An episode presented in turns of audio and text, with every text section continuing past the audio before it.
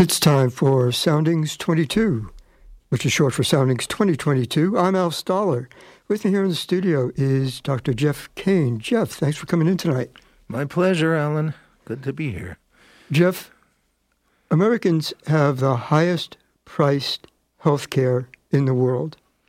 May I conclude that Americans are the healthiest people in the world? I wish you could. Uh, actually, um, if you want to talk about that, uh, I have good news for you, and bad news, and worse news. Hit me with the good news first. First, good news is uh, compared to other industrialized countries, we enjoy a higher survival after age 75. Uh, we have higher rates of cancer screening and survival, better control of blood pressure and cholesterol levels, and lower stroke mortality. Those are all great things. But uh, in other important areas, America's health comes up pretty short. Uh, and there's famous f- figures on that, like our, our, infant mortality rate is 36th best in the world. Uh, since uh, uh, adolescents and young, young, young adults die at higher rates from traffic accidents and homicide than their counterparts in other countries.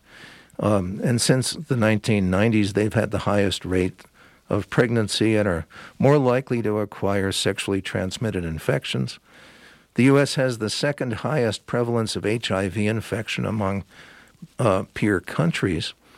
And from this is very troubling. From 1999 to 2018, our obesity rate increased from 32 to 42 percent, and the morbid obesity rate, which is life-threatening morbid obesity, that's really fat, uh, uh, that has doubled.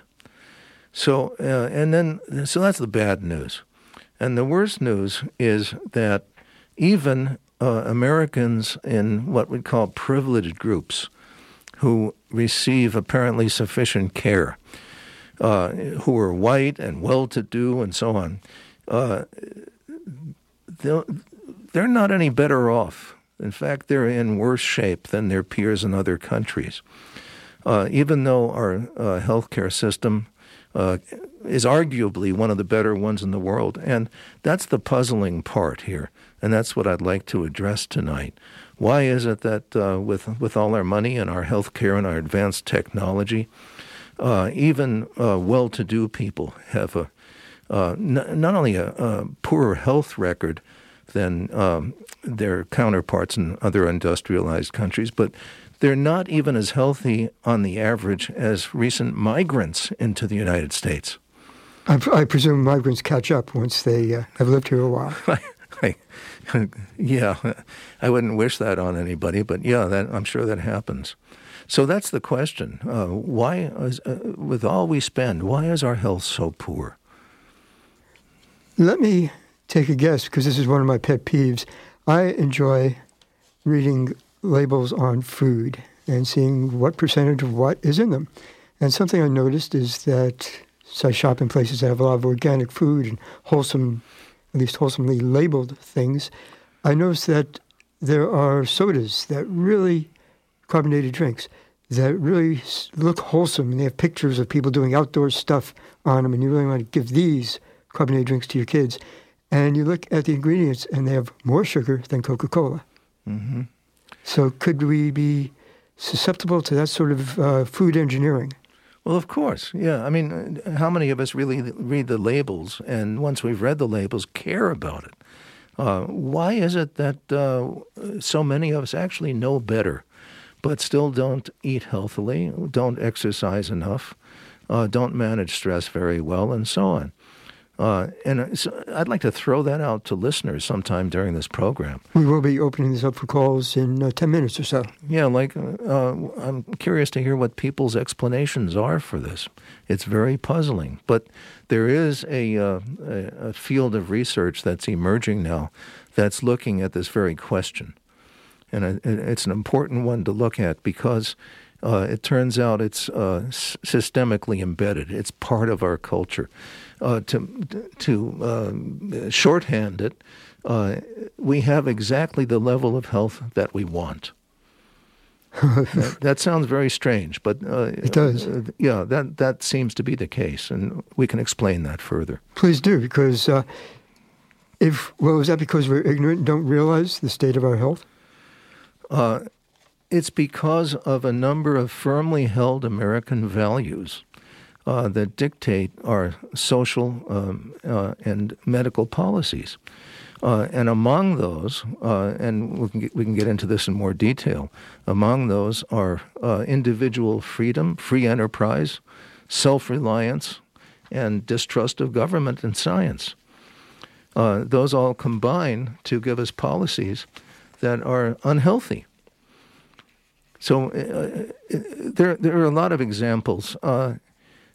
in like we allow government policies that subsidize production of cheap fattening foods. We allow those policies. Subsidies. Subsidies to to the sugar industry. Oh, sure, sure, uh, sure. And and and so on. Um, we favor business interests over public health, and we've seen that in some of the controversies surrounding the COVID uh, pandemic. Uh, we oppose legal controls on pollution of air, water, and food you know, trying to control pollution, uh, you know, t- uh, toxins in, in our environment is an unending struggle in this country. Uh, we allow pharmaceutical, pharmaceutical, excuse me, pharmaceutical, I choke on that word, pharmaceutical companies to charge outrageously high prices for their products. And we, you can get the same drug. In fact, in Canada, people do that. They shop in Canada. That's right. Uh, we pay more for private health insurance than uh, cheaper government coverage, uh, as is done in other countries. Uh, we haven't developed any effective approach to uh, major causes of illness like homelessness or poverty. School districts still allow high, cal- high calorie cafeteria menus and vending machines, um, and so on and, and so on. Uh, a big one is our constitutional right to bear arms. Uh, this last year, uh, the number of Americans killed by firearms finally uh, exceeded the number killed in automobile accidents 40,000. And suicides are up. And suicides, especially by firearms. And some of them accidental. And but this is a this is a a, a, uh, a strong value in America. Uh, let's see. Uh, gee, six years after the Affordable Care Act went into effect, 12 states haven't expanded Medicaid, despite federal funding that would cover at least 90% of the cost, because we don't trust government. In other words, the way we think as Americans ends up with consequences that diminish our, our level of health. Okay, before I ask what can we do about this, why is it that we believe this? And what I'm saying is, why is it that people in other countries say, no, we want good health care, we want affordable health care? What's stopping us? What's stopping us is our belief system. Okay, okay, as you said, as you said. Yeah, we I, we're Americans, and and there's a certain American exceptionalism too. Uh, this nationalism that says we have the best health care in the world, we have the best health in the world, and so on. And it just ain't true, but we just keep repeating it to ourselves. Um, even w- when they ask uh, Americans, "How is your health?" Uh, the surveys show that people regard their own health as much better than it is compared to people in other countries. I'm in great shape. Country's in great shape. We have the best health care in the world. None of that is true. Switching topic a little bit, obviously related, but uh, you, I started reading again in preparation for this your book, The Bedside Manifesto: Healing the Heart of Healthcare, and uh, you mentioned how what happens when doctors suddenly themselves become patients. Yeah, you know, I've certainly had my experiences at the other end of the stethoscope. It looks different there. Uh, part of the problem, if it's a problem, is that uh, medical students are trained in disease as uh, physicochemical uh, um, derangement You know, like the, the gadget is broken, so fix it. And we know how to do that. Uh, we're pretty good at that. But we're not trained in the patient's experience. What's it like to be sick? And and that's that always goes along with sickness. It's like there's there's a, a left profile and right profile that are uh, simultaneous. You know, one is the physical derangement, and the other one is the um, subjective experience of the sick person, which you can call suffering. And that needs to be treated along with the physical one, but we don't do that. You quote a doctor in there who said he never understood what his patients meant when they said pain, that they were experiencing pain, until he himself got seriously ill. You know, there's this, this ancient uh, uh, archetype of the wounded healer. It goes back to, to Greece, ancient Greece. Uh, and uh, the ideal healer is someone who's been there, you know, who's, who's been sick before, because uh, that breeds uh, the empathy required to deal effectively with sick people. There's another part of your book where you mention Norman Cousins, who I never read the book, but I know you have. He uh, describes, I believe it's Anatomy of an Illness, where he was in the hospital being treated for all sorts of different things. He was very, very sick. He had a specific disease. And uh, they gave him all sorts of drugs. And he knew it wasn't working. So he checked out of the hospital, went to a hotel, four star hotel, very close by, paid less than he was paying per day in the hospital, and cured himself. He cured himself by laughing. That, that, that was the, his point. Uh, he, he restricted his treatment to just watching um, uh, Marx Brothers films and old videos of candid camera, if you remember that, and just laughing. Um, and he also took large amounts of intravenous vitamin C, to be fair. Um, and his doctors write in, in Cousins' book their, their testimonial that they were amazed and that this actually happened. But, you know, eh, eh, eh, we already know that laughter is good for us. We know that. Laughter, uh, laughter is medicine, exercise is medicine, sleep is medicine. Plenty of things are medicine. And to just think of medicine as drugs and surgery is to limit ourselves. And it, uh, it's not very flattering to the human condition to reduce a person to uh, to that that uh, that bare minimum but it's easy to uh, structure and to bill. It's easy to bill. Yeah, you know, you can you can bill for surgery, but for sitting and listening to someone for a half an hour, you can't bill for that yet. You still can't. huh. Let's uh, see. So, before we take a call, very briefly, and I'll ask you this again at the end, but what can we do? How can we help our society? Well, I don't have any grand plan for doing that. Uh, you know, I think society changes one person at a time. And all we need to do is just recognize that when we're sick, there's more than physical derangement going on. And we need some support and attention and empathy. Uh, and we can demand that from our caregivers too. And if we can't get it from them, we can get it from somebody else. Uh, making uh, medicine more humane than it's been is going to take a long time, but it's going to take uh, effort across the board, not to pass laws, but just to wake up people and say, look, uh, how, how are you doing in this business? Uh, ask that of practitioners and patients both.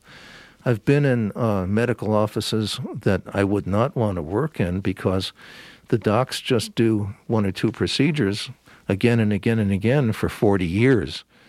Uh, and it's a factory, and you know, they don't look like they're having fun. The morale looks pretty low. So if they light up, uh, good for them, and but uh, they'll their patients will be more satisfied too. You mentioned that uh, doctors have extraordinarily high rates of all sorts of stress-related disease. Their suicide rates are scandalous. Uh, doctors uh, hold themselves to a high degree of per- perfection. And when they make a mistake or think they've made a mistake, or uh, they plummet. And if they uh, well, keep in mind what, it, what it's like to be a doctor, especially during the pandemic, working very long hours, uh, sometimes being abused for your work. Uh, you're you're tired. You're not uh, you're not well paid for this. You don't see your family as much as you'd like to, uh, and then uh, there's kind of a, a suck it up attitude for stress. There's no way. There's no no doctor support groups, for example. They're very rare. Uh, no way to unload all the stress that you've absorbed. Is that what you're supposedly being trained for?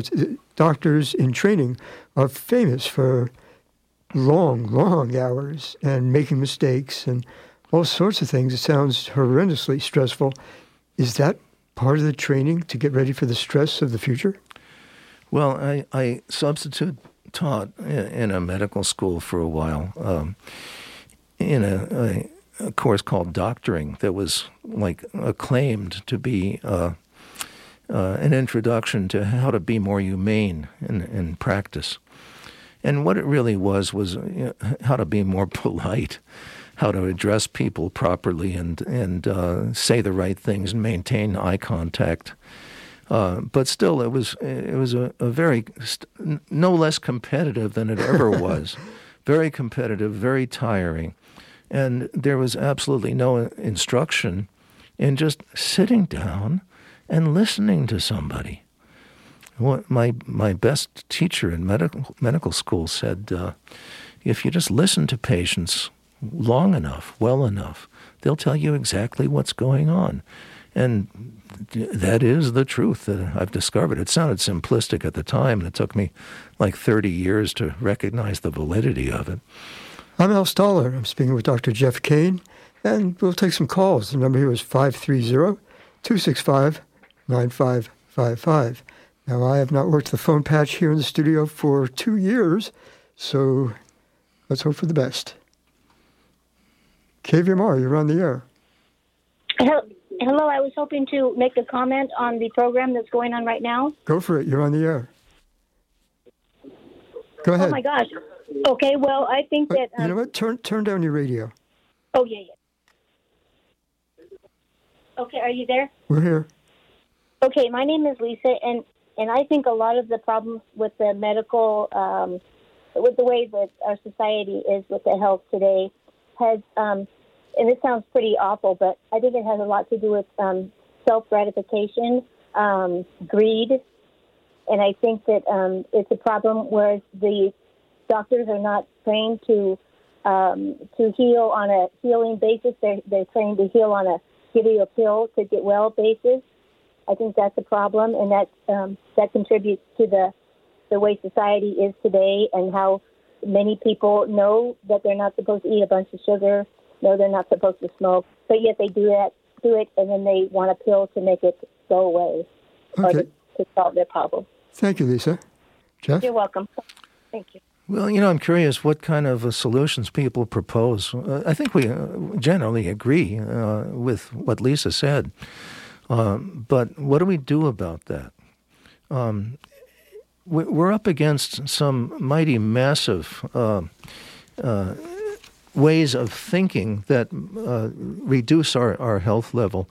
I want to give you one example. Uh, in Kentucky, uh, Kentucky has the second highest smoking uh, rate in the nation. And, and because of that, it has the 35th lowest tobacco tax. so why should Kentucky voters uh, limit smoking? They're, they're smokers.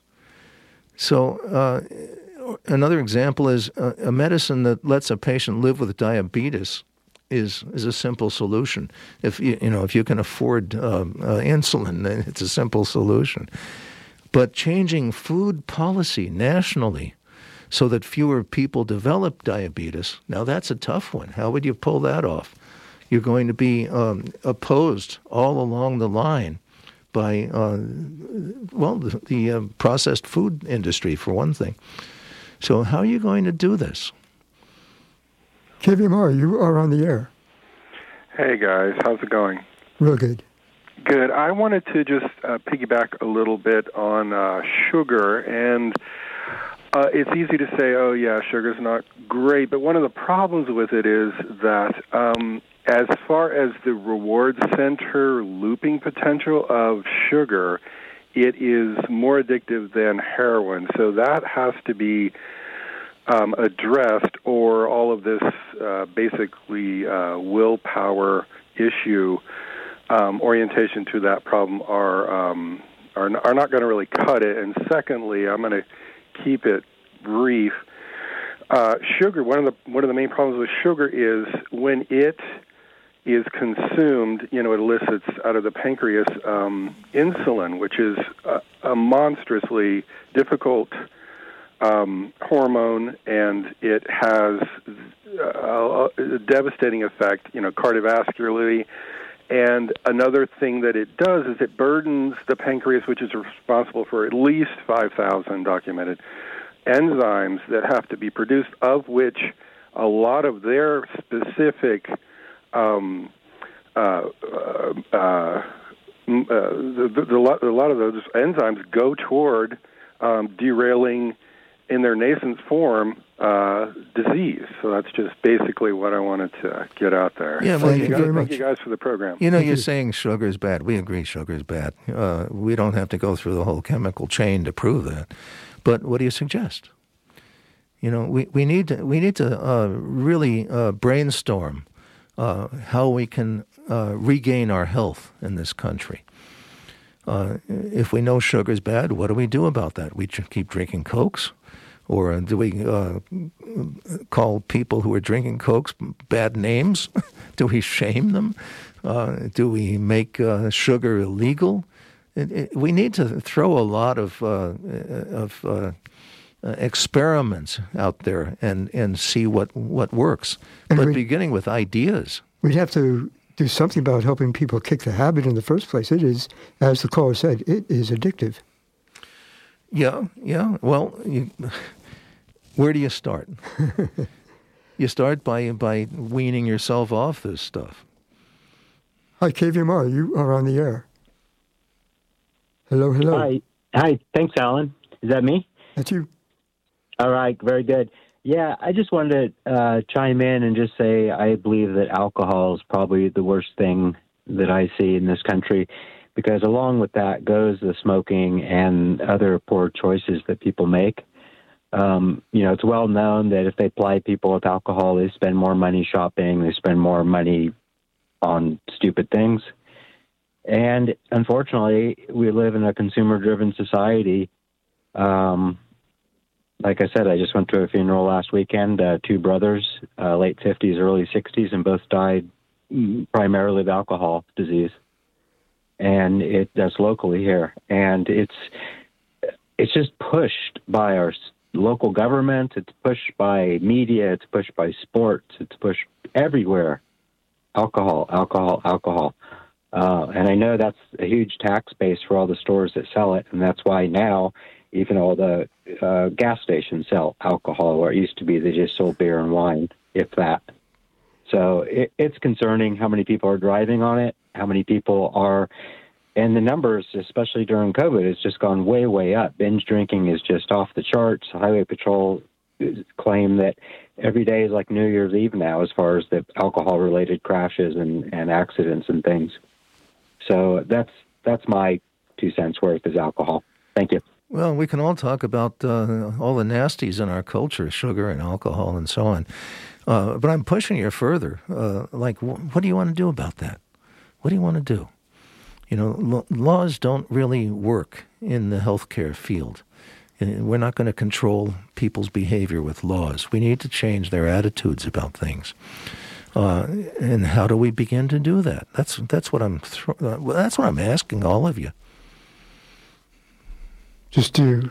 Well, come come up with some ideas. Uh, you know, if I had a solution, I'd tell you.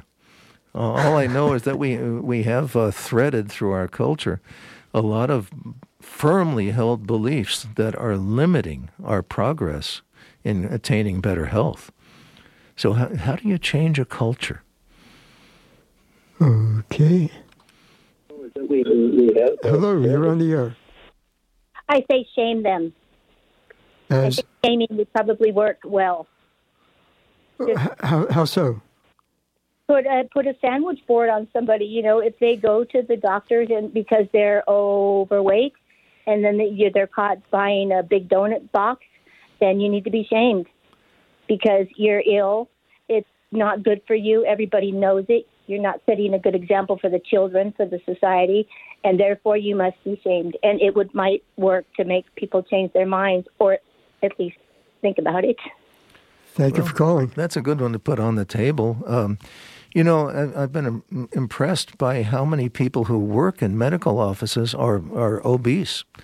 And they're very nice people. I don't want to shame them. But on the other hand, I know a number of doctors now who refuse to treat smokers. They just they won't have them as patients. It's not only because they smoke, but because smoking says something about their own uh, maladaptive self-image. They're not good patients. KVMR, you are on the air. Hi. Um, I think a lot of it too is that we're just lied to by corporate interests. Um, from socialism, they equate socialism with communism. And I don't know if you remember Jamie Oliver's Food Revolution. He had yeah. a show yeah. a few years ago. Yeah. Wait, wait a minute. Hang on. Hang sure on. I, I don't. So who was that? Yeah. Explain Jamie Oliver, huh?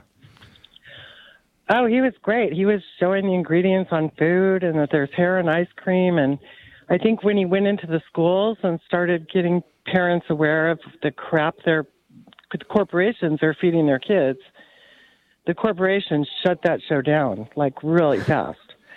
So if we could get the lies out of the media regarding food and not have money interests control what people are fed in their brain, you know, that's the only way it's going to change because the money interests are just too powerful.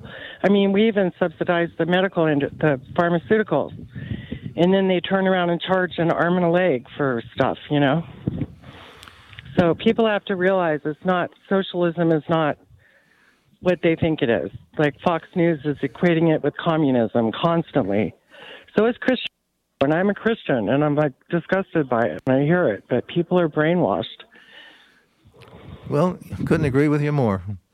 Uh, I remember uh, the only Jamie Oliver show I saw was when he was visiting a school and he held up a tomato and asked the kids, "What is this?" And they couldn't identify it. The kids had oh, never no. seen a whole tomato. Oh no! Uh, yeah, because the corporate corporations are feeding in this frozen crapola. You yeah. know, they have and, no idea what's in it. And people are raised on Taco Bell, and then they think they like it. You know, they don't, people don't. It's just we've been fed a big lie. And if we could get the lies out of the news, what we call news, it could change everything. I think. You know, we might have universal health care. Hey, oh, and how, doctors aren't even trained in nutrition. Doctor, you know, Andrew Weil said he got like four hours of training in nutrition in all of his medical school. So, you know, it's it's the money interest, it's the corporate interest. So if we don't change that, take their power away. What do you recommend? I don't think it's the people's fault. What do you recommend um, to take their power away? I think we need laws to control corporations' lies somehow. You know, don't let the news lie to us. We could have that equal. What what was the law we used to have where they had to tell both sides of the story on the news, and now they don't have that anymore. You know. We've but too got, many people listen to Fox News all day long, and it's just a bunch of BS. You know. We've, we've got one more caller who I'm going to put on the air. Hello, caller. You've got about 45 seconds. What would you like to say? Um, is a subsidy for uh, junk food manufacturers, um, and it comes up every year, and uh, we need to pay attention to it. Thank you very much. And I wish we, we will do this again. So thank you for your call. You know, what I'm hearing from callers is uh, people are pretty knowledgeable. The people who have called in are pretty knowledgeable about what's wrong. And maybe uh, one strategy is to spread that knowledge, get more people interested in their own health, and then they can start raising a ruckus with Congress and so on. But uh, there's too many people now who are just uh, standing by and putting up with it. Jeff, thank you very much for coming in. We are totally out of time. Oh, well, that was great. Thanks, Alan. I've been speaking with Dr. Jeff Kane. He is the author of The Bedside Manifesto, if you'd like to pick up that book. I'm Al Stahler. We have a star party coming up a week from this Saturday. Not this Saturday, but Saturday, May 28th on the old Downieville Highway in State Route 49. It's 9 p.m. on May 28th. So hope you can make it to that. And uh, stay tuned. We got the news coming up. I'll be back in two weeks. Take care of yourselves.